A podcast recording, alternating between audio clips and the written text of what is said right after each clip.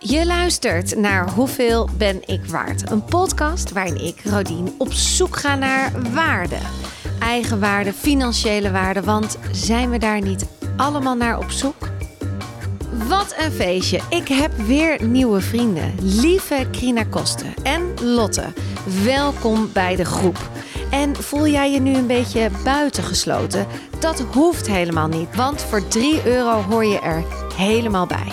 Voor 3 euro steun jij namelijk de show en zorg jij ervoor dat ik elke week deze content kan blijven maken. Ga dus naar www.vriendvandeshow.nl slash hbiw. Nu door naar de aflevering. Deze week hoor je Kirsten Jan van Nieuwenhuizen. Dat je hem niet kent is niet zo gek. Maar je hebt hoe dan ook wel eens gekeken naar een tv-programma dat hij heeft bedacht. Kirsten Jan is namelijk tv-formatontwikkelaar. Hij bedenkt dus allerlei tv-programma's, onder andere Big Brother, That's the Question en nog vele andere. In deze aflevering legt hij mij uit wat een format is en wat er allemaal in een format moet staan. We hebben het over hoe je daar zoveel geld mee kan verdienen, wanneer een tv-programma goed is en we hebben het over een heel groot talent, Raven van Dorst. Het is een open en eerlijk gesprek over geld en dat is best uniek voor Kirsten Jan.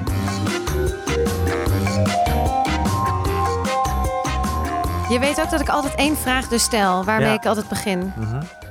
En die vraag luidt: Wanneer wist je voor het eerst wat je waard bent? Ja, nou, ik, als ik naar mezelf kijk, denk ik dat, dat het bij mij gaat om twee waardes in mijn leven. De eerste is liefde.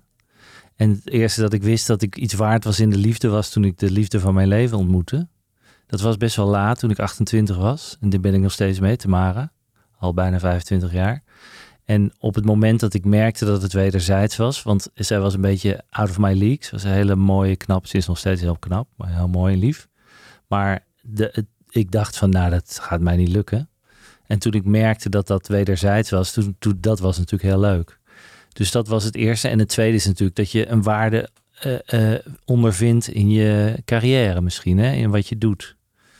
En dat was denk ik toen ik... ehm, ik heb natuurlijk een aantal jaren bij John de Mol gewerkt en daar wat dingen ontwikkeld. En dan merk je wel dat dat op een gegeven moment dat je merkt dat er meer dingen doorkomen en op de buis.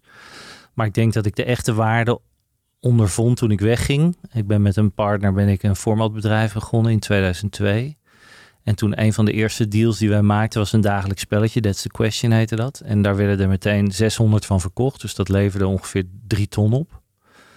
Eh, en dat was wel heel erg kicken natuurlijk. Dat je dacht, ook mede omdat toen wij weggingen bij John de Mol, zeiden ze, zei iedereen in de mediawereld van, jullie kunnen nooit alleen maar het redden op eh, formats, op rechten van ideeën. Je moet daarbij gaan produceren, want dat levert het meest geld op. En wij waren eigenwijs en jong en dachten, nou, we gaan het gewoon proberen. En toen dat lukte, was het natuurlijk wel kicken. En de en meest concrete moment dat ik echt waarde was, was het moment dat ik mijn bedrijf kocht. En toen werd ik gebeld door mijn partner, mijn eh, creatieve partner Mark van Berkel. En toen zat ik bij de karateles van mijn dochter. En die zei, eh, heb je een spiegel? Dan moet je in de spiegel kijken, want je bent nu miljonair. Dus dat, was, eh, dat zou ik nooit vergeten. Dat was natuurlijk, toen was de deal eigenlijk doorgaan. Toen werden wij gekocht. Wauw. Ja, dan heb ik meteen twee vragen. De eerste is: ben je nog steeds miljonair? Ja. Waarom werk je dan nog? omdat ik het leuk vind. Ik, het, het fijne van als je, als je eenmaal wat geld verdient, en zeker in mijn business, is dat je inderdaad wat ze zeggen fuck you money hebt. Dus het hoeft allemaal niet zo nodig meer. Een van, de, een van de moeilijke dingen van mijn vak is dat je heel veel wordt afgewezen. Dus heel veel ideeën waar je heel veel tijd en liefde, het zijn allemaal soort kindjes van je. En het meeste wordt afgewezen. En soms door mensen waarvan je denkt, ja, wie ben jij? Dus dat is best wel lastig. Dat, is een, een, steeds weer een aanslag op jou. Ook een beetje op je onzekerheid, wat je natuurlijk hebt als je creatief bent. En eh, op het moment dat je, dat je het nodig hebt, dan moet je elke keer weer in die nederige, toch een beetje op je knieën naar zenderbaas of naar mensen die dit idee willen kopen van wil je alsjeblieft mijn idee kopen. En op het moment dat je wat geld hebt, kan je op een gegeven moment ook zeggen, joh, dan niet. En dat is heel fijn. Maar het bedenken van iets wat mensen leuk vinden, is gewoon heel leuk. Ja, Dat hele proces is leuk. Ja, want misschien is het heel goed om even uit te leggen. Wat doe jij? Ik bedenk tv-programma's eigenlijk. daar Ja. komt het op neer. Dat heet een format. Ja. En dat kan van alles zijn. Alles wat wij op televisie zien, dat wordt door een bedrijf zoals wat jij hebt bedacht. Ja. Wat Ja. heb je bedacht? Nou ja, ehm, wat er misschien wat bekender is, is eh, toen ik ooit begon bij John de Mol, hebben wij formats bedacht als eh, tv-makelaar en Wielklem Co. En eh, later in meegedacht aan Big Brother. Toen we zelf ons eigen bedrijf begonnen, hebben we een dagelijks spelletje, heette That's the Question. We hebben een ander spel, heette 50-50, Take it or Leave it. Later heb ik nog meegewerkt aan Ali B op volle toeren. Nu redelijk recent de Connection. Dus heel veel verschillende soorten programma's. Ja. En ik heb ze niet allemaal bedacht, maar mee. Want vaak ontstaan ideeën in, eh, in ehm, bij meerdere mensen zijn erbij betrokken. Ja. En laten we even Big Brother doen. Want dat is toch wel een van, denk ik, dat was bizar, toch? Dat Ja. was een, het was een Nederlands succes. Ja. Het was een Nederlands product, maar het werd landelijk of het wordt internationaal verkocht. Hoe, hoe, kan je ons, hoe lang is dat geleden dat jij dat in die kamer, zeg maar, met meerdere mensen hebt bedacht? Nou, dat, ik heb het niet bedacht. Dat wil ik echt wel zeggen. Ik heb in een team gezeten wat het eigenlijk verder heeft, eh, grotendeels heeft uitgewerkt. En het idee is ooit ontstaan, eh, echt wel door John de Mol, ehm, met Paul Reumer en Bart Reumer. En ik meen ook nog één of twee andere mensen. Ehm, ik heb dat verhaal wel eens vaker verteld. Op dat moment waren er eigenlijk drie formats die best wel internationaal eh, bekeken werden. Eén daarvan was Expeditie Robinson. Het heette toen nog Survivor. Dat was een heel interessant format. was toen net uit. Hè, mensen op een eiland en moesten overleven. Een ander format waar iedereen wel een beetje naar keek was de Real World van, eh, op MTV. Ja, Waarin een aantal jongeren in een huis in. Ken je dat nog? Heb je ja dat, zeker. En dan Ja. keek je gewoon in een reality leven. Het was de Ik eerste keek. Ja, dat was een van de eerste. En dat, daar leefden ze niet geïsoleerd. Dus het was gewoon eigenlijk, je keek naar een aantal jongeren die in een huis woonden. En een derde, wat er toen speelde, was een, een, een eh, wetenschappelijk experiment dat heette Biosphere. En dat was in Californië met een aantal wetenschappers die leefden in een doom. En die moesten proberen om een jaar lang te overleven, zelf, zelfvoorzienend. En als je dus elementen neemt, en dat is het, het knappe ook eh, van John op dat moment, die zag, hé, hey, als we nou iets, een elementen nemen van al die ideeën die zo succesvol zijn, en eh, de ene was succesvoller dan de ander, en bijvoorbeeld Expeditie Robinson was toen nog helemaal niet zo heel succesvol, maar was wel interessant format. Als je daar nou allerlei inspiraties van neemt en je creëert dat tot een Big Brother. Ehm, mensen in een huis en geïsoleerd en wegstemmen. Want dat was bijvoorbeeld bij Survivor was dat weer. Dat mensen elkaar konden wegstemmen als eerste. Maar vervolgens, eh zij, dat was het basisidee. Maar toen kregen wij als afdeling kregen de opdracht van... ja, de mensen moeten daar in eerste instantie was het 100 dagen, drie maanden. En wat gaan die 100 dagen doen? Er moet elke dag wat gebeuren. Dus toen hebben wij nou, bijna een jaar lang gebrainstormd... van hele bijbel gemaakt van wat moet er elke dag gebeuren. En de grap was, toen het ging lopen, ging die Bijbel het raam uit. Heel veel van die ideeën zijn later opnieuw gebruikt hoor, in andere eh, seizoenen. Maar uiteindelijk was het succes dat, dat ze eigenlijk bijna niks deden. Dat ze alleen maar daar zaten. En dat vond iedereen fantastisch. Ja. Niemand, niemand wist dat van tevoren. Iedereen dacht van ja, de, elke dag moeten ze opdrachten hebben. En ze moeten zelf kippen slachten. En ze moeten zelf energie opwekken. Dat hadden we allemaal bedacht. Dus er zat heel veel werk in. En uiteindelijk is dat eigenlijk allemaal voor het eerste seizoen in ieder geval allemaal het raam uitgegaan. En iedereen was natuurlijk ook verbaasd dat dat zo'n enorm succes werd. Ja. Door alleen maar naar mensen te kijken. Want wat, wat is het succes? Hoe, hoeveel keken ernaar? Hoeveel heeft het opgebracht? Nou ja, het, er keken miljoenen mensen naar. Het was, er werd heel veel over gepraat. Het was ook echt leuk dat je... Ik werkte daar toen en ik hoorde... Als ik in een café zat of een restaurant... hoorde ik mensen achter mij praten over Big Brother. Ehm, en er keken echt miljoenen mensen naar. Iedereen wilde het zien. Eh, en er zijn uiteindelijk... Nou ja, er wordt gezegd dat eh, Joop en John er natuurlijk miljardair van geworden zijn... door het succes eigenlijk van Big Brother. Dat is een beetje kort door de bocht. Maar het, het wereldwijde succes van Big Brother was zo groot... dat dat ook Endemol als bedrijf enorm eh, de hoogte ingestuurd heeft. Ja. En ervoor gezorgd heeft dat Telefonica toen in, ik meen 2001... eh, of rond 2000 zoiets, 5 miljard heeft betaald voor Endemol. En dat was eigenlijk grotendeels te danken aan, aan Big Brother. Ja, En inmiddels loopt Big Brother nog steeds. Hè, al meer dan 20 jaar. Want het is ontwikkeld in, eh, in 98, 99 voor het eerst op de buis. Al 23 jaar. Wat echt wel best wel uniek is. En ik denk dat dat gaat om honderden miljoenen en misschien wel miljarden wat ermee verdiend is. Als je weet dat het best wel een hele dure productie is. Ja, ja want het wordt nu weer, of tenminste het was weer op televisie Ja, toch? Afgelopen ja, jaar volgens of mij komt het nu weer terug ook. Komt het nu Ja, weer terug? Kijk jij het nog wel eens? Nee. Nee. Nee. Het is niet meer jouw ding. Nee, nou, ik zap er wel eens langs en ik kijk erna, maar nee, het is niet, het is niet meer heel erg dat het mij enorm trekt. Ik vind formats waar, reality formats waar iets meer weer format in zit, dus echt wat meer regels en structuur, vind ik vaak interessanter om naar te kijken. Ja. Eigenlijk zou de real world weer terug moeten komen. Ik wil even terug weer ook naar John de Mol. Jullie zei, jij bent er op een gegeven moment weggegaan omdat je dacht, ja, ik kan gewoon voor mezelf en dan kan ik meer geld gaan verdienen. Of waarom ging je daar weg? Ik denk dat je, als je ambitieus bent, wil je op een gegeven moment het zelf proberen. Dus dat is, eh, wij waren, ik heb zes jaar bij John de Mol gewerkt samen met mijn, eh, we hadden duo's. En ik werkte samen met Mark van Berkel. En wij waren de laatste jaren best wel, kregen best wel veel op de buis. Dus we hebben op het laatst gekeken van wat leverde nou op wat wij bedacht hadden. We hadden een maandelijk salaris. Ik weet nog dat ik geloof 6000 euro verdiende per maand. Ehm, en wij gingen uitrekenen wat hebben formats die wij bedacht eh, opgeleverd. En wij kwamen op het laatste jaar op rond de 30 miljoen. Wat, een, wat formats die wij bedacht hadden aan, dat was waarschijnlijk iets minder. Maar we hadden zo gekeken van, nou, wat, wat kosten die formats nou per aflevering? Hoeveel afleveringen zijn er verkocht? 30 miljoen. Dus wij dachten, nou, als wij daar nou uh, pak een beetje 1% van, uh, van kunnen halen als we voor onszelf gaan werken, dan hebben we het toch steeds over 3 ton. Ja. En, en dat uh, gebeurde dus ook. Uh, nou ja, uiteindelijk zei, zei men van het is heel lastig. En het is het nog steeds. Want feitelijk is het echt best wel moeilijk om alleen maar te leven van rechten. Omdat recht is maar een heel klein deeltje van het geld wat een programma kost, gaat naar rechten toe. Ja. Dus je moet best wel veel op de buis hebben om er echt van te kunnen leven. Maar we hebben wel dat geluk gehad en het juiste moment. En... Want kan jij ons e mij even meenemen in het feit hoe, hoe jij zit met een jij zit met iemand thuis met je met je, nu want je bent weer je hebt nog steeds een formatprogramma of een uh, uh, nee bedrijf. ik ben nu freelancer dus ik ben ik werk nu gewoon voor bedrijven. Ik ontwikkel zelf nog formats en ik maar ik werk ook voor bedrijven die mij inhuren. En dan dan reken ik gewoon een fee een dagfee soms. Hoeveel en is jouw dagfee? 500 euro ongeveer.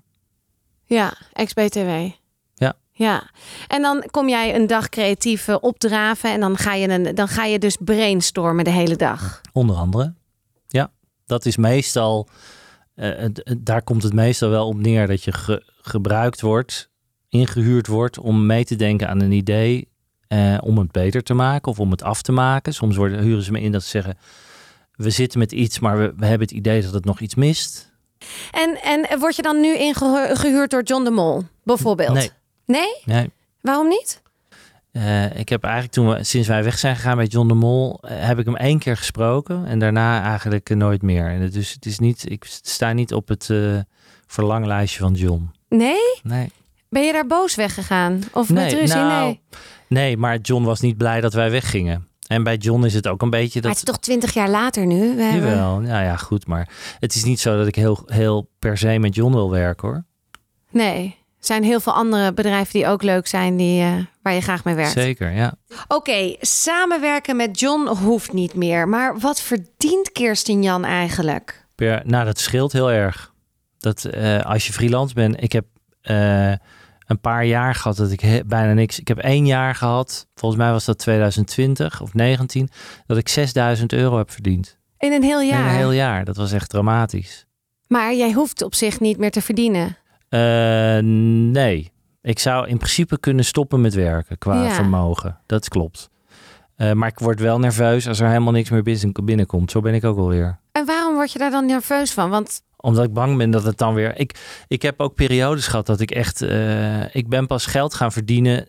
Eigenlijk toen ik wegging met John de Mol. Hè, bij John verdiende, verdiende ik redelijk. 6000 gulden is misschien voor mensen best veel geld. Maar uh, ik vond dat nog wel meevallen als ik zag wat er om me heen verdiend werd. Um, en daarna, toen ik voor mezelf ging werken, hebben we onszelf iets hoger salaris gegeven. Meen 8000 per maand. Dat vond ik al best oké. Dat was rond de ton per jaar. Um, Maar eh, wat was je vraag eigenlijk? Nou, of, of waarom je altijd meer geld wil verdienen. Oh, waarom en je waarom altijd je er zenu- ja, en waar- waarom word je er zenuwachtig van als er dan maar 6000 binnenkomt? Je hebt toch die miljoenen? Oh ja, omdat ik, nou ja, ik, ik heb periodes gehad dat ik dus niet zoveel geld had en daar wil ik eigenlijk niet naar terug. Maar je gaat daar toch niet meer naar nou terug? ja, ik ben, ik ben dan bang als je niks meer verdient, dat het te, te snel opgaat. Zo is het dan. ook. ja, ik vind dat toch lastig. En ik geef, eh, je gaat er ook een beetje naar leven. Nou ben ik niet een enorme big spender, maar ik heb wel, ik heb het goed en ik kan, heb een hartstikke fijn leven. Dat kost best wel wat geld. Ik heb twee eh, bijna zo'n beetje volwassen kinderen, die kosten ook nog steeds geld.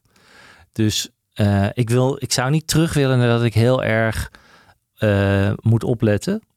En ehm, in die zin geeft geld je natuurlijk ook heel veel rust en vrijheid als je maar niet te veel hebt. Want dat is weer ook weer een probleem. Te veel geld is ook niet goed. Nee, dat bedoel ik. En zit jij niet aan die rand al van te veel geld? Nee, ik, ik, in Engeland zeggen ze dat ik comfortably poor ben. Ehm, en dat is ongeveer tussen 1 en de 5 miljoen. Dan, dan kan je er le- lekker oké van leven. Maar boven, als je richting de 10 of meer dan, dan ga je allerlei, komen er allerlei issues van mensen die van alles van je willen. En, en veiligheid. Ik heb wel eens met mensen gewerkt die echt tientallen tot honderden miljoenen hadden. En die zaten echt met veiligheidsissues. Ja. Dus, dus gewoon hele zware beveiliging en bang, bang dat ze overvallen werden en dat soort dingen. Dat is wel heel naar als je Ja. dat hebt. Heb jij die angsten wel eens? Ehm, nee, heb ik niet. Ik, denk, ik heb wel alles best wel goed beveiligd. Niet dat er heel veel te halen valt bij mij, maar dat vind ik wel gewoon een fijn gevoel. Eh, maar ik heb er wel even over na zitten denken. Van moet ik nou heel erg gaan vertellen wat ik verdien en wat ik heb? Want er zijn natuurlijk toch altijd wel weer mensen die, die dan luisteren en denken: oh, nou, misschien valt daar weer wat te halen. Dus ik snap best dat je daar wat, wat eh, terughoudend in bent om te heel erg te gaan roepen. Bovendien vind ik het ook een beetje. Het is, heeft ook iets pedants, vind ik. Als je dan heel erg Wat gaat is dat zeggen. voor woord? Nou, het is een beetje. Het, ehm, ik vind het ook niet zo chic. om- Pochen. ja. zo, ja, ja, ja. ja, dus ik ben nooit, ik, zo, ik ben niet echt, ik denk niet dat je aan mij ziet dat ik eh, geld heb. En ik vind ook niet dat ik nou ontzettende heel veel geld heb, zou ik maar zeggen. Ehm Maar daar hou ik ook niet van. Er Ik- zijn, er zijn maar weinig mensen in hun leven die kunnen zeggen: Ik heb een paar miljoen. Ik bedoel, dat is voor de gemiddelde Nederlander is dat gewoon niet zo. Ik weet Nee. niet of ik dat ooit in mijn leven ga kunnen zeggen. Dus je hoort wel bij een andere groep. Nou, dat is, eh, ik, vind dat, ik vond het heel fijn en ik vind het nog steeds heel fijn dat dat gelukt is. Ik zat gisteren te kijken naar eh, Kopen zonder kijken, wat ik, wat ik een leuk programma vind. En dan denk ik, ik ben zo blij dat ik niet meer in dat, dat in, daarin zit dat ik enorm moet zoeken en of we het wel kunnen betalen en dat soort dingen. En zelfs met het vermogen wat ik heb, moet ik, ik kan ook niet kopen wat ik wil. Hè. Dat is echt niet zo. Maar ik, ik heb niet meer die onrust dat ik Hoezo kan je niet kopen wat je wil? Als jij morgen toch een huis wil kopen, dan kan je dat toch kopen? Jawel, maar je, je, je- als je geld, je, je verlegt eigenlijk ook je wensen. Ja, dus je kan dat appartement in Haarlem binnenstad zou je kunnen kopen, Ja. maar dat is je wens niet, want je wil die vrijstaande. Nee, ik zou in principe wel best wel leuk vinden om een mooi appartement in het centrum van Amsterdam. Ik woon nu aan de buitenkant van Amsterdam in een wel heel fijn huis. Maar meer in het centrum. Maar dan is bij mij meer de vraag, ik zou het kunnen betalen. Maar wil ik het? Heb ik, er, heb ik het ervoor over om daar anderhalf of twee miljoen voor te betalen? al- Voor een appartement wat ik heel prettig vind. En dat klinkt, dat, als ik dit nu hoor zelf hoor zeggen, vind ik het al best wel erg eigenlijk. Maar als ik dan, hoe erg het is in Amsterdam, als ik kijk naar appartementen van 7, 8 ton, ja, dan, dan is dat niet heel erg iets wat ik enorm graag zou willen. Alleen ook dit klinkt weer heel eh naar. Gek is dat, hè? Als je daar, eh, Ja. daarover echt over gaat nadenken. En Maar dat is gewoon omdat je op een gegeven moment dat het, hetzelfde. Er, ik heb op een gegeven moment het geluk gehad om, en, om privé te mogen vliegen in, eh, met een aantal mensen mee die ik kende. En toen moest ik terug weer met. eh, economy class eh, achterin. Nou, met Transavia met geen beenruimte. En dan denk je soms zelfs van, eigenlijk had ik dat niet moeten doen. Ik had niet moeten vliegen. Net zo goed als, ik heb ooit een keer, toen mijn bedrijf net verkocht was, in 2007 heb ik allemaal vrienden meegenomen naar Ibiza, heb ik huis gehuurd, eh, om dat te vieren. Een heel mooi huis en met alles erop en eraan en heel vet. En allemaal vrienden uitgenodigd en dat, die mochten daar komen en zo. En mijn kinderen waren toen nog klein. En ik heb jarenlang mijn kinderen moeten aanhoren. Zeg, pap, wanneer, waar gaan we, wanneer gaan we nou weer gewoon zo'n huis huren? Dus we waren gewoon verpest op Ja. dat moment. Ik kon eigenlijk niet meer een normaal huis eh, of een normale vakantiebestemming. Het moest altijd een privéhuis met een zwembad worden. Dus je, in die zin verleg je natuurlijk gewoon een beetje je wensen Ja. en je grenzen. Ja, maar hoe was dat om te doen voor je vrienden? Superleuk. Ja. Ja, heel leuk. Echt. En, en eh, voor mijn vader heb ik, voor mijn ouders heb ik een, eh, een cabriolet gekocht. Dus dat is zo, dat is ontzettend leuk dat je dat. En voor mijn neefjes heb ik geld gegeven. Dus dat is echt eh, heel leuk dat dat, dat kan. Ja, dat je die vrijheid hebt. En, en daarom moet je dus wel, als, je, als ik zo hoor, dan moet je ook wel blijven werken. Want je bent dus ook wel gul. Je geeft het ook graag weg. Ehm, nou, ik weet niet of ik mezelf gul kan noemen. Ik, ik, dat, eh, ik ben, wat ik zeg, ik ben opgevoed niet in heel veel rijkdom. Mijn ouders waren echt heel normaal mensen. Eh, nog steeds. En eh, tot mijn, eigenlijk ben pas op mijn 36e ben ik, heb ik mijn bedrijf verkocht. Dus tot die periode, behalve dat ik daarvoor wel aardig verdiende, maar niet heel erg gefortuneerd. Nee. Dus ik ben altijd nog wel best voorzichtig met geld. Ik, koop no- ik heb nog nooit een nieuwe auto gekocht.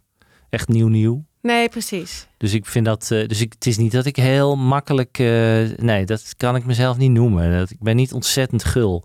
Ik vond dit gewoon heel leuk. En mijn vrouw is heel gul. Dus mijn vrouw die is echt heel makkelijk daarin. Die geeft graag jouw geld uit. Ja. Nou, eh, die is niet een big spender of zo. Maar die is wel makkelijk in.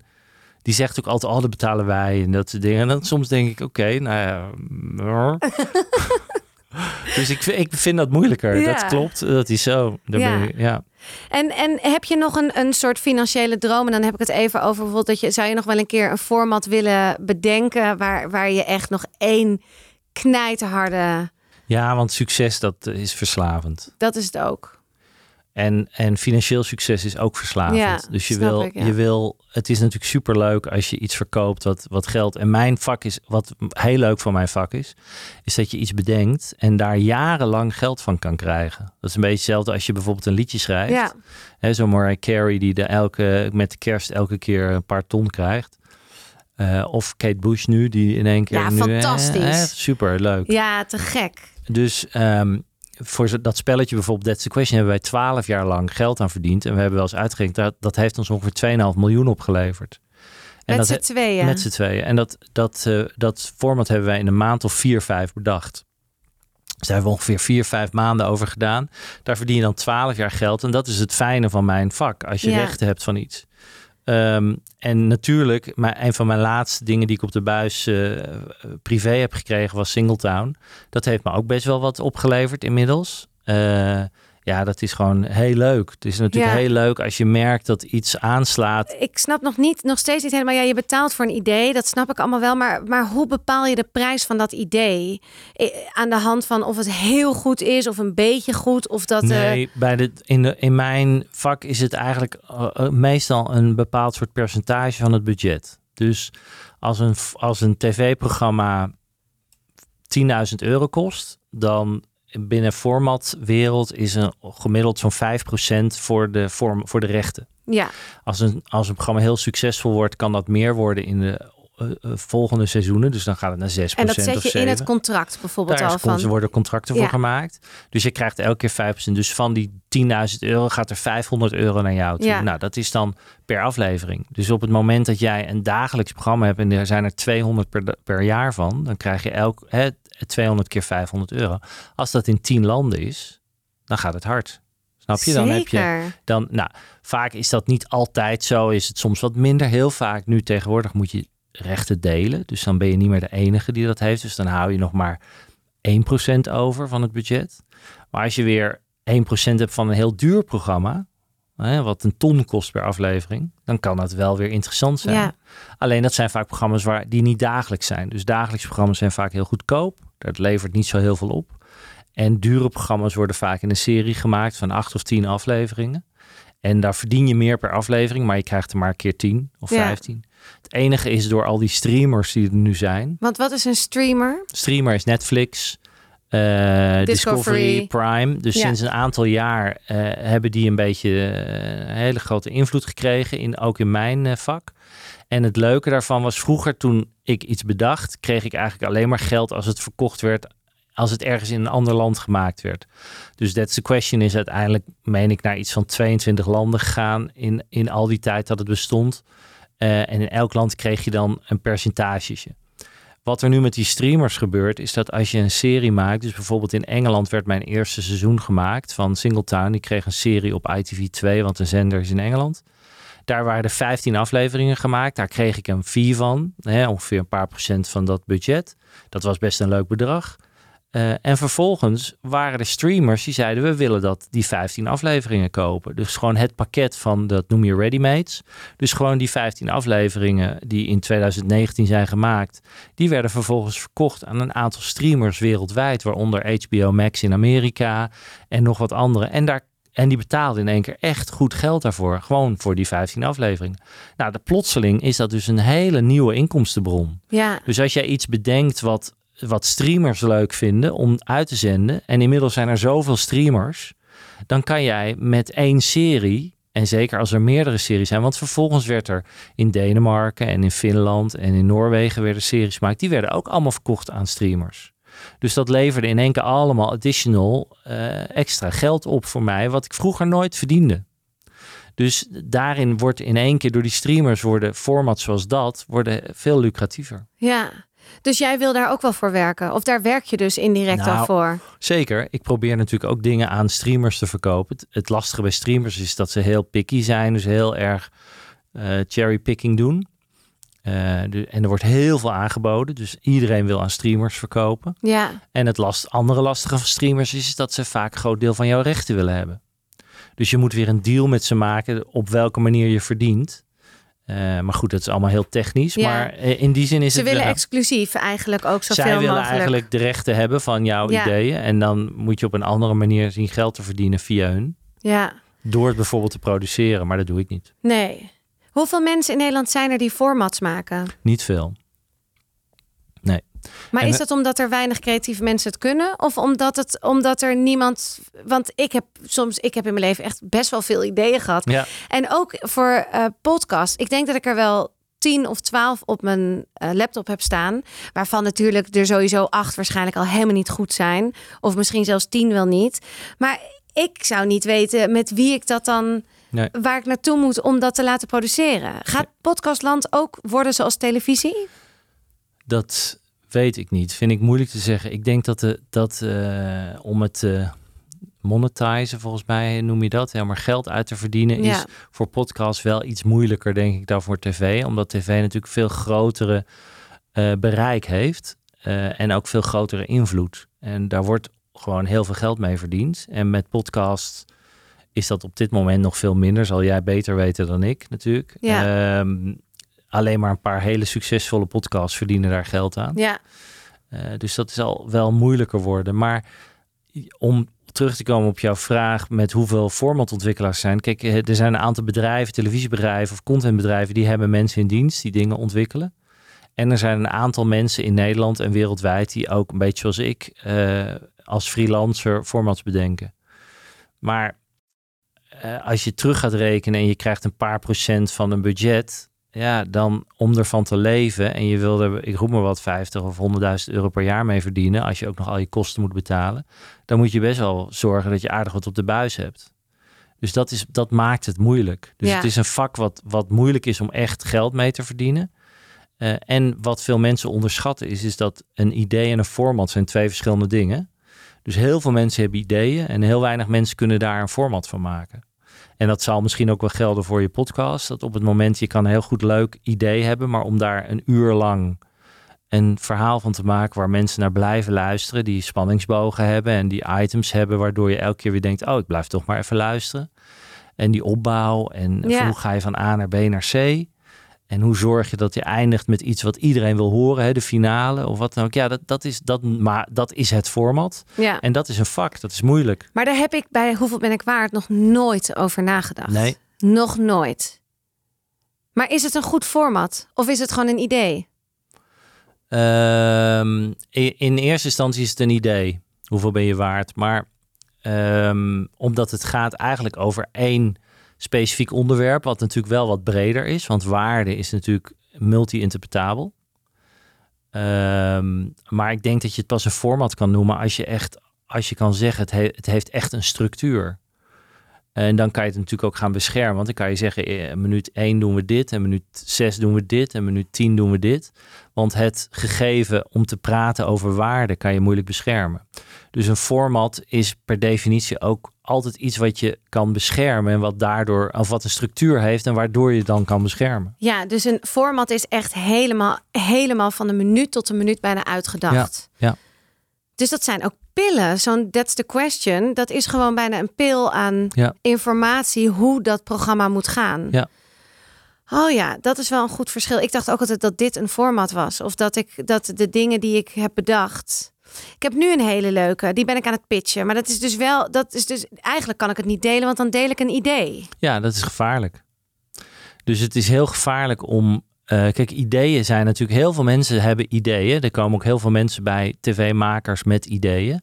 Alleen als je dan vraagt, ja, nou vertel dan eens hoe, hoe gaat het dan? Van minuut 1 tot 10 en 20 en 30. En ze- Ja, nee, dat, dat weet ik niet. Dus het is, eh, mensen stoppen met z'n allen. hè, Er zitten een aantal mensen in een onderzeeboot. En eh, elke, elke aflevering valt er iemand af. Ja, nou, En die moet leuk idee. leuk idee. Ja, Ja. Maar vertel, nou, zeg maar, eens, hoe, hoe verloopt een aflevering dan? Ja, Nou, dat is, en dat is het moeilijke van formats. Van bedenk iets waardoor elke aflevering ook leuk is. ja. En daarom ben je dus ook met That's the Question vier maanden bezig geweest. Ja.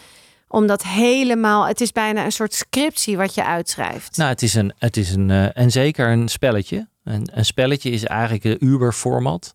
Omdat een spelletje is, eh, moet je de hele structuur zien te bedenken en de spelregels en werkt. Dus je speelt het heel vaak. Je gaat heel vaak eh, office run-throughs noem je dat. Hè? Dat je het gaat spelen gewoon aan het kantoor. En dan merk je, hmm, die ronde is niet zo leuk. En dat tra- en dan wanneer moet je weer veranderen. saai? Wanneer Ja. wordt het ja? Ja, ja. en dan moet je het weer veranderen. En, en je moet natuurlijk, dus de, daar zit heel veel werk aan. En mensen beseffen dat niet. Die zien altijd het eindproduct en denken, oh, het is eigenlijk wel simpel. Maar het is een beetje, eh, de- de simpelste ideeën zijn vaak heel moeilijk om te verzinnen. Ja. Ja, je moet echt anders kijken dus naar de maatschappij. Je moet op, ja, nou ja, je moet sowieso, inderdaad, je moet op een andere manier kijken naar dingen en denken, zit daar iets in? Kijk, de- Precies. dat Singletown idee bedacht ik met een, een vriend van mij die destijds geloof ik acht jaar met zijn relatie was. En ik was toen nog al veel langer. Eh, Iets van eh 17 jaar. Ehm, en toen zeiden wij tegen elkaar van wat zou jij nou doen als je nou single zou worden? Want we hebben nooit op die al die die, eh, Die eh, Tinder-app en dingen, nee, allemaal profielen nee. maken. Dus ik zei, Jezus, ik ga echt helemaal nerveus worden als ik weer dan in, de, in die red race in moet. In de game, eh, weet ik het, moet ik weer een vrouw gaan benaderen en dat soort dingen. Eh, en moet ik een profiel voor mezelf aanmaken? En Jezus, hoe jou zou jij? En toen ging ik over na. Toen dacht ik, ja, dat is eigenlijk best wel een leuk idee. Om mensen die in eerste instantie niet per se single willen worden, maar wel een soort droom hebben van wat zou ik doen. En zo ga. En dus op die manier moet je erover nadenken. Ja. Net zo goed als dat jij, als jij iets zou hebben, als ik voor een podcast, als je iets zou hebben waar het heel leuk is om over te praten. Ehm, ik roep maar wat seks. Een podcast over seks is natuurlijk heel leuk, die zijn er ongetwijfeld. Heel veel, ja. Heel veel. Maar eh, dus, eh, en je had het eerder over dromen volgens mij. Ja, Dus dingen waar het leuk is om over te praten, is, is al direct dat je denkt van, hey, zou dat zich lenen voor een podcast? ja, ik heb nu dus echt een heel leuk idee. En de pitch is dus ook wel min. Het is een pitch. Dat is ook weer iets anders dan een format, hè? Ja.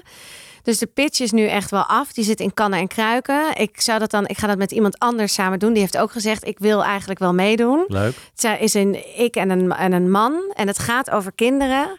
En het is een zesdelige serie. Ja, ik ga er echt niet meer over zeggen. Want ik denk gewoon, dit is, dit is zo'n goed plan, denk ik echt. Ik denk dat het ook wel een confronterend plan is. Dat, er ook, dat we er ook wel bagger mee gaan krijgen. Van, oh ja, maar hoe kan je dat nou berekenen? Want het gaat over een berekening van iets. Maar eh, nou, ik ga het je straks wel zeggen. Maar dan mag je er niet van doorgaan met mijn pitch. Nee. Ik, zal niet, ik doe niks eigenlijk met podcast. Nee, behalve dat ik maar de- dit zou dus ook een televisieprogramma Ja. kunnen zijn. Ja. Dit zou eigenlijk heel, dit zou, ja, misschien daarom, misschien moet ik het toch met je bespreken, want ik ben dus heel benieuwd of je er, maar ik durf er gewoon bijna niks meer over te zeggen, omdat ik het echt denk dat dit zo'n briljant idee is. Ja, ja. Maar oké, Nou ja, dat is wel belangrijk. Je moet heel erg in je eigen idee geloven. Ja. Dat is sowieso belangrijk. Manifesteer jij ook? Niet heel erg, nee. Maar je, je, je kan het wel, zo'n That's the Question of zo'n Big Brother, dat heb je ook wel gevisualiseerd van Hoe, hoe, wat voor feeling heb je erbij? Wat, wa- wat moeten mensen inderdaad meekrijgen? Hoe ziet het eruit? Wat, Ja, welke manier, beleving dat- is het? Dat wel, maar ik bedoel, manifesteer ja, als in van dat ik zelf zie waar ik ga. dat wat- doe je niet. Nee, niet heel erg. Ik, bij, pitches, kijk, pitches is natuurlijk heel belangrijk. Want Ja. de verkoop van een idee is misschien nog wel belangrijker dan het idee. Maar en, en ik vraag me dan ook af in zo'n pitch. Verkoop je dan ook omdat jij het heel leuk kan vertellen? Scheelt dat ook al zoveel procent? Ja. Pitches, ja. Kijk, eh, je kan natuurlijk een, een, een goed idee verneuken door een slechte pitch. En je kan een heel slecht idee verkopen door een goede pitch. Ja, precies. Eh, dus die pitch is ontzettend belangrijk. Dus als je goed kan pitchen, is, is, is essentieel. En je hebt, eh, ja, je maakt mensen mee dat je echt denkt van, eh, wat sta je nou te doen hier? Hoe, pitch je goed? Want eigenlijk is pitchen in elke branche. Pitch is toch is verkopen natuurlijk, Ja. op een bepaalde manier. Maar hoe, wat zijn nou echt jouw do's? Wat denk je nou altijd van als ik pitch, dan weet ik gewoon, ik, ik tik die aan en dan weet ik eigenlijk al dat ik op 25% zit. Dat, zo makkelijk is het niet, want het gaat uiteindelijk ook wel om het idee en de mensen aan wie je pitch zijn ook niet achterlijk. Dus die, dan kan je nog steeds een heel leuk verhaal hebben en heel charmant en eh, ontzettend grappig enzovoort. Maar als het idee echt heel kut is, dan eh, de meeste mensen prikken daar ook wel doorheen. Ehm, maar pitch is natuurlijk is een combinatie van, eh, van, van charme, van, van snappen wat het idee is, snappen wat ze willen, wat mensen willen ook, hè? wat een zender wil. Ja, dus Je hoort ook namelijk heel vaak, eh, ja, je moet de doelgroep heel goed kennen. Je moet heel goed weten wie jouw doelgroep is. Ja, Maar dat is toch, dat vind ik zo'n moeilijke vraag. ja, nee, ik snap het ook. Ik vind dat. Kijk, het is natuurlijk, als je bij iemand pitcht, is het natuurlijk wel handig dat je een beetje weet wie die doelgroep is. Ja. Dat is, we- dat is wel evident. Aan de andere kant, om nou je alleen maar te spitsen op van ik moet helemaal weten wie die doelgroep en daar alles. Ik vind dat een beetje overdreven. Ja, Kijk, ik denk wel dat je je moet verdiepen in wat, waar is een zender naar op zoek? Of hè, een zender, waar, waar is een, een, een kopende partij naar op zoek? Wat, wat, waar hebben ze nu behoefte aan? Eh, daar moet je wel een beetje op richten. Ja. Dus, eh, en, en verder moet je natuurlijk gewoon proberen om iets te brengen wat op een bepaalde manier ook wel iets anders is dan wat ze hebben. Maar het moet ook weer niet te origineel zijn. Dat is ook een fout die mensen maken. En we hebben, ik, in het begin maakte ik fout ook. Hè, dat je dacht, ik ga iets pitchen wat nog nooit eerder gedaan Ja. is. Maar vaak is dat ook, werkt dat ook niet, omdat Nee. dat te veel risico is. het mag juist net iets, iets anders zijn. Het moet net iets anders zijn, maar er moeten ook elementen in zijn die ze herkennen. Ja. Wat is, welk format heb je nou dat je op televisie vaker voorbij ziet komen dat je denkt, ja, balen dat ik die niet heb bedacht? Nou ja, daar had ik het eerder over. Kopen zonder kijken Ja, vind ik vind echt een goed format. Ik vind ook een heel leuk format vind ik van onschatbare waarde. Dat was een, Engels format. Dat, is, eh, dat heette Four Rooms in Engeland.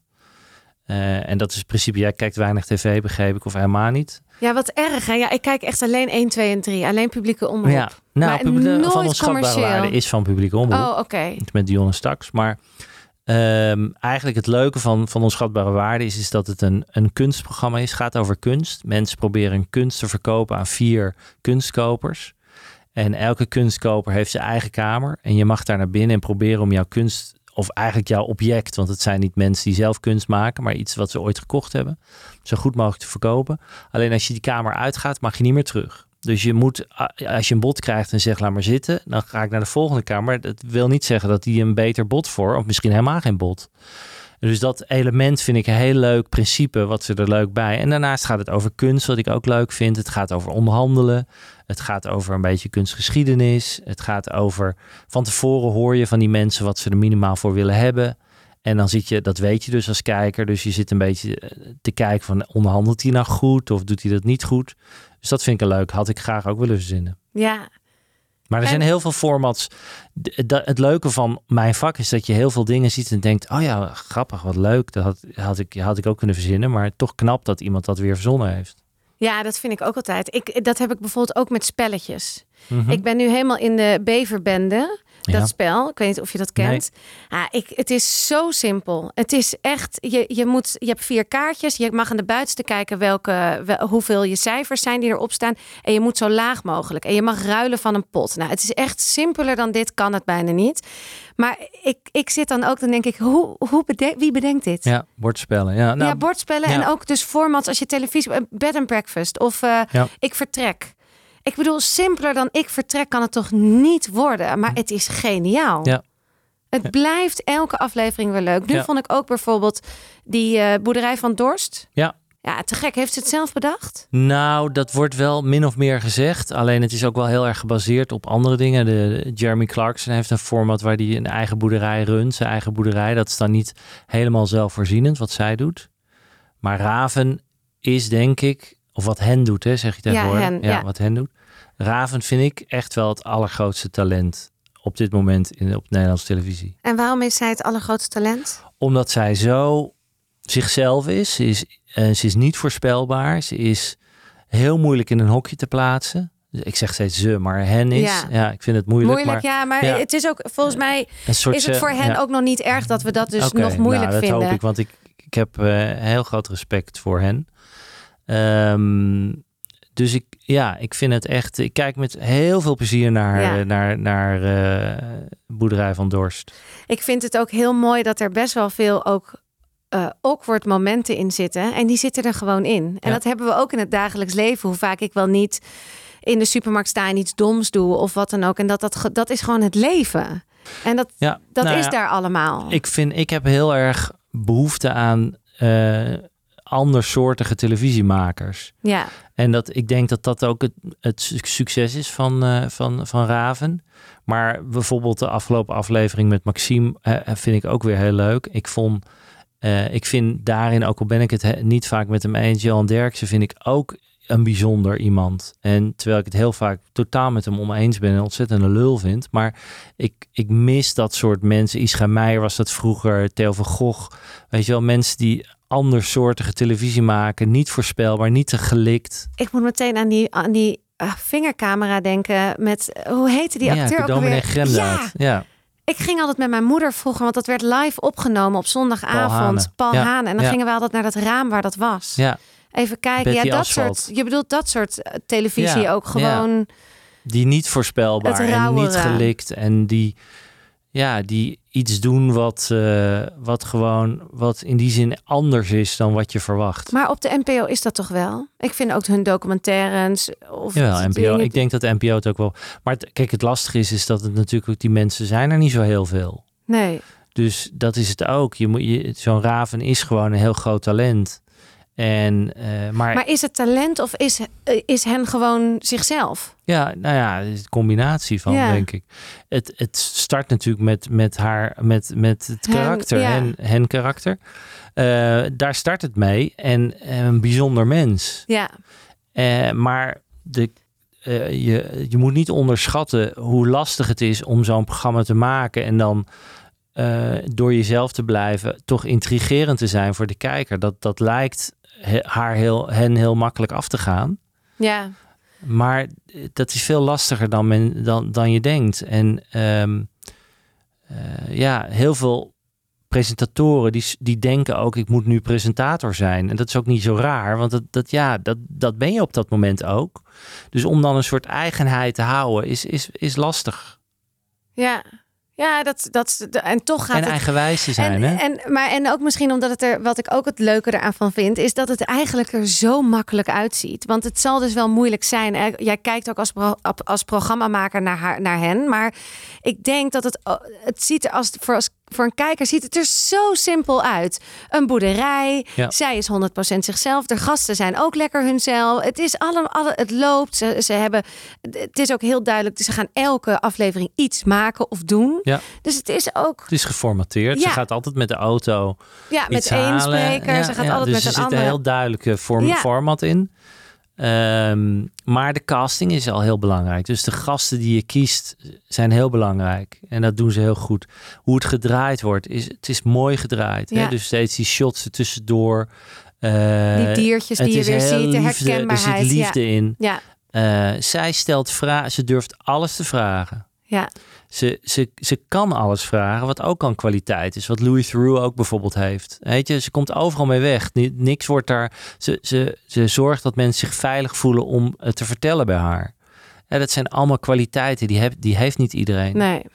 En eh, ja, nou ja, het is eh, wat ik zeg. Ik vind, ik vind dat zij eh, de, de, de televisiering. Er, de, Ja, die gaat ze winnen. Nou, misschien niet met het programma. Want ik vind eigenlijk qua programma vind ik dat eh, Van der Laan en Woe het moeten hebben. Maar ik vind dat Wat zij is wel. dat voor programma? Maar dat is van de commerciële zender. Nee, is oh, ook van eh, Nederland. Oké. Van der Laan en Woe is eh, een, een wekelijks programma. En dat is een satire over het nieuws over de afgelopen week. En dat is ontzettend knap gemaakt. Ehm, maar ik vind dat zij de talent moet hebben, of de prijs moet hebben voor het, het allergrootste talent. Of voor het, het grootste presentatietalent. Dat moet hen hebben. Ja. Maar dat gaat er toch ook lukken. Hen, Ze werd, lukken. ze was, eh, hen was genomineerd Niet gewonnen. eh, afgelopen jaar. Nee, toen werd het Rob Kems. Oh, maar dat snap ik dan helemaal ja, niet. Nou ja, ik vind Rob Kems ook een leuke vent en ook wel een talent. Zeker wat hij deed met chansons. eh, met Matthijs van Nieuwkerk. Eh, maar ik vind Raven by far eh, Beter. eh, een, nou ja, echt een groter. die verdient het iets meer, vind ik dan nog dan Rob. Ja. Alhoewel ik Rob ook echt wel een, een talent vind. Hoor. Ja, die Rob is echt helemaal langs me heen gegaan. Een leuke, leuke jongen ook. Ja, ja, volgens mij is het. Ik, Ja. ik, heb, ik, ik, ik kijk echt te weinig televisie, dus ik waarom heb echt kijk je een zo? paar. Waar, waarom heb je helemaal niks mee? Nou, we hebben geen, geen kastje. Dus die paste niet in de kast. Dus we hebben een kast en daar zit een televisie in, ook veel te klein. Dus het is ook niet leuk kijken, echt bij ons.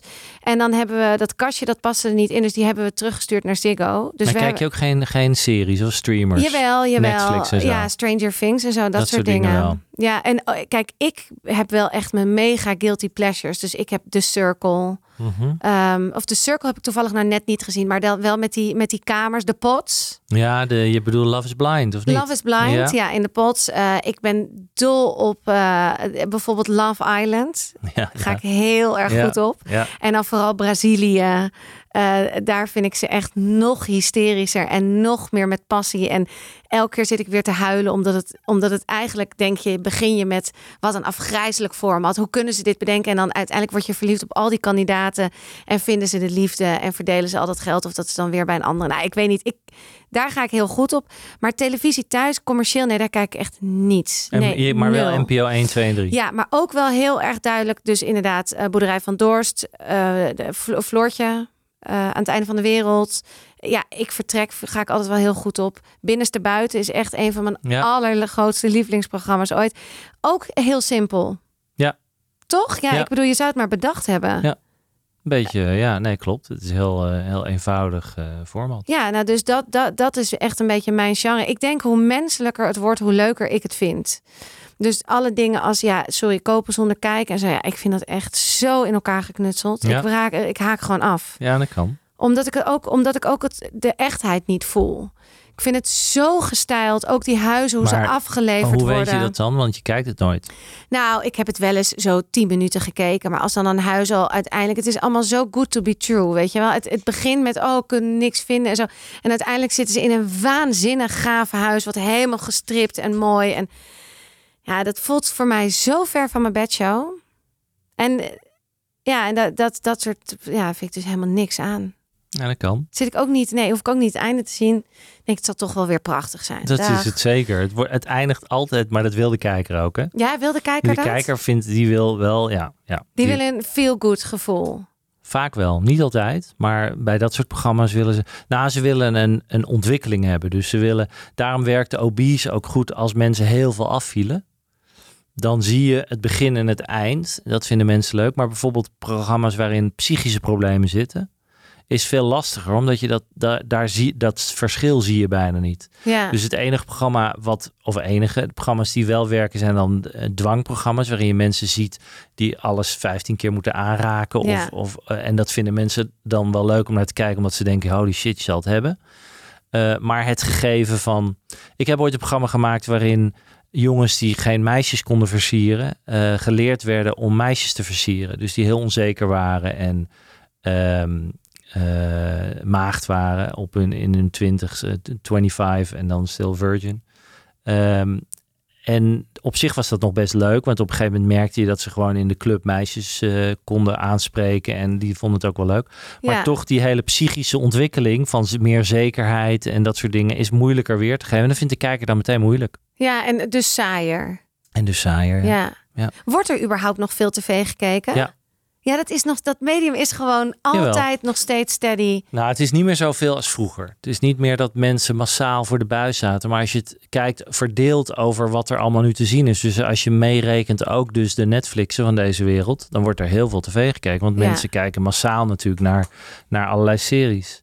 Maar naar de, de, de zenders, dus de publieke en de commerciële zenders... wordt wel iets minder gekeken dan vroeger. Eh, en zeker een heel groot deel van de jeugd kijkt daar minder, veel minder naar. Die kijken meer naar YouTube en TikTok en allemaal dat soort eh, meer social Ja. media. Dus, eh, maar er wordt nog steeds, het is nog steeds een heel erg groot medium, tv. Nog steeds. Wat is jouw wens nog qua bedenken? Wil je dus nog één grote knaller maken? Ja, zeker. Wel nog wel meer, maar ik, het is niet dat het. kijk, het, het, wat ik voor mezelf steeds zeg is: ik wil iets bedenken wat op de buis komt en waar mensen plezier in hebben. Dat vind ik al heel leuk. En tuurlijk in je achterhoofd. Maar ik denk als je met de intentie gaat van ik wil een hit bedenken of ik moet eh, zo, het moet zoveel opleveren. Dat is niet de juiste approach. Nee, maar ik kan me ook voorstellen wat je zei. Succes is natuurlijk ook een, eh, een verslaving. Ja. Dus het gaat misschien niet altijd meer om het geld, maar dat succes ervaren. Dat je weer. Dat je ziet dat het dus dat een serie wordt afgekocht en dat ook nog meer landen geïnteresseerd zijn. Dat, dat, dat wil je dus natuurlijk nog wel ervaren. Ja, dat, dat is leuk. En wat ik ook wel leuk vind, is om in landen iets op de buis te krijgen waar ik, waar ik nog nooit iets op de buis heb gehad. Dus een soort van. eh, Wat is dan, welk land kaart. wil je Oh, nog? Heel veel landen, maar in eh, de. eh, nou, ah, bijvoorbeeld in Duitsland. Ik heb nog nooit een show, een show die ik bedacht heb, maar waar ik aan mee heb bedacht, echt eh, een grote rol in heb gespeeld, in Duitsland op de buis gekregen. Dus dat is nog wel een Dus dat, streven. dat vind ik dan altijd gek genoeg. Weet je wel, in Ja. Engeland wel, in Frankrijk en België en ook Scandinavische landen, Italië, Spanje allemaal wel. Portugal ook. Turkije, heel veel landen, maar niet, niet Duitsland. Dus dat vind ik dan wel weer een kick als dat in Duitsland lukt. Ja, Maar ja, of het nou heel belangrijk is, dat is natuurlijk onzin. Het is allemaal eh, betrekkelijk. en financieel doel? Heb je dat? Nee. Nee, ik heb niet echt een financieel doel. De doelen die ik had, heb ik wel gehaald. Ja, die heb je al gehaald. Voor zover ik die had. Want ik had ze nooit. Hè. Ik had nooit dat ik zei van ik ga heel rijk worden met formats of wat dan ook. Nee. Maar wat ik zeg, als, je dat, als dat je instelling is. Ik wilde formats maken die mensen waar mensen naar wilden kijken. En eh, die ze heel leuk vonden. En dat daar is een uitvloeisel van dat dat dan een deel daarvan succesvol wordt. Ja, En dat het dan geldt. Kijk, ik vond onderhandelen ook wel leuk. Dus ik deed voor binnen ons bedrijf altijd de onderhandelingen. En daar vond ik ook wel leuk om proberen het onderste uit de kant te halen. Dus maar hoe doe je dat dan? Hoe doe je dat dan? Hoe krijg je mensen dan dat ze, dat ze toch meer gaan betalen? ja, pff, dat is moeilijk om te zeggen. Ehm, kijk, je moet inschatten wat, wat je denkt dat ze ervoor over hebben. En, en je moet natuurlijk, kijk, mij is ooit wel geleerd dat je niet te snel moet toegeven. En, je, en vaak wordt gerespecteerd als je, als je hard bent in onderhandeling. In het begin, ik, ben, ik heb ook wel eens ruzie gehad met mensen die vonden dat ik echt onredelijk was. Of dat ik, eh, dat ik gewoon belachelijke eisen had. Maar ik merkte daarna dat ze wel zoiets hadden van oké, dat het is geen walkover. Dus je moet ook, terwijl ik ben, hou helemaal niet van conflicten. Dus ik ben best wel iemand die makkelijk. eh, ik ga niet heel snel, ik hou niet van ruzie maken of wat dan ook. Maar ik probeer wel gewoon te zeggen van luister, dit is gewoon de deal die ik wil hebben. Eh, en ik heb het idee dat je eh, ook daarin wel tot op zekere hoogte moet redelijk blijven. Of althans een beeld moet geven dat, je, dat jouw vraag redelijk is. Dus je moet het kunnen uitleggen waarom je dit vraagt. Ja, In plaats van het zo op tafel leggen. En je moet eh, proberen uit te leggen van dit is, ik vraag dit om deze en deze reden. En ik vind dat redelijk. En proberen om diegene mee te krijgen in het idee, oh ja, nou oké, het is ook wel, het is veel, maar, uh, of, of, misschien niet zo, maar uh, ik snap waarom die dit vraagt. Ja, ik snap dat ook. Ik, ben nu, ik zit daar nu een beetje. Kijk, het, is heel lastig. In televisielandschap is het heel duidelijk dat er nu gewoon, er is gewoon heel veel geld. Bij podcast nog niet. Ik ga daarom ook nu vanaf nu echt actiever inzetten, bijvoorbeeld op Vriend van de Show. Vriend van de Show is een platform die, uh, daar kan je voor 3 euro al lid worden van mijn, van mijn community. En vooral gewoon van dat ik deze podcast maak. Ja. Denk je dat dat toekomst heeft, dat soort platforms voor podcast? Is het logisch dat mensen moeten gaan betalen een beetje? Nou ja, ik denk het wel. Uh, zoals... Zodat we kunnen blijven bestaan. Ja. Maar het moet waarde. Het is heel grappig. Het moet ook mensen moeten het ervoor over hebben. Dus het moet waarde genoeg hebben voor hen om dat te willen betalen. Ja. En uh, dat is natuurlijk wat mensen zelf bepalen. Maar uh, we hadden het eerder over buiten de uitzending om over Yvonne. Uh, ja. en die, daar betalen mensen geloof ik een tientje, tientje per maand ja, voor. die vinden horen. dat dus schijnbaar dat waard. Ja. Uh, net zo goed als dat jij voor Netflix het waard vindt om 15 of 16 of 17 euro te betalen. Zou jij 3 euro voor deze podcast waard vinden? Ja, ik, jij bent niet mijn doelgroep natuurlijk. Nee, dat weet ik niet. Uh, ja, ik weet het. Ik vind bij podcast vind ik wel lastig om daar nu al een, een soort van geldwaarde op te zetten, omdat zoveel podcasts gratis zijn. Ja. En dat maakt het direct moeilijk, omdat je dan denkt, ja, eh, ik kan al zoveel luisteren wat gratis is. Waarom zou ik dan nog betalen? Dus het moet ook een bepaalde exclusiviteit hebben.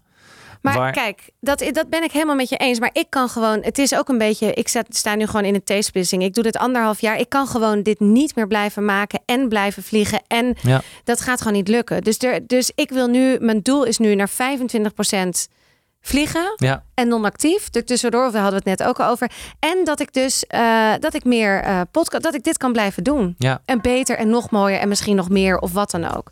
Dus dan ja, vind ik toch dat iedereen vriend van de show moet worden. Oké, okay, dat was hem. Dank je. Oké. Okay.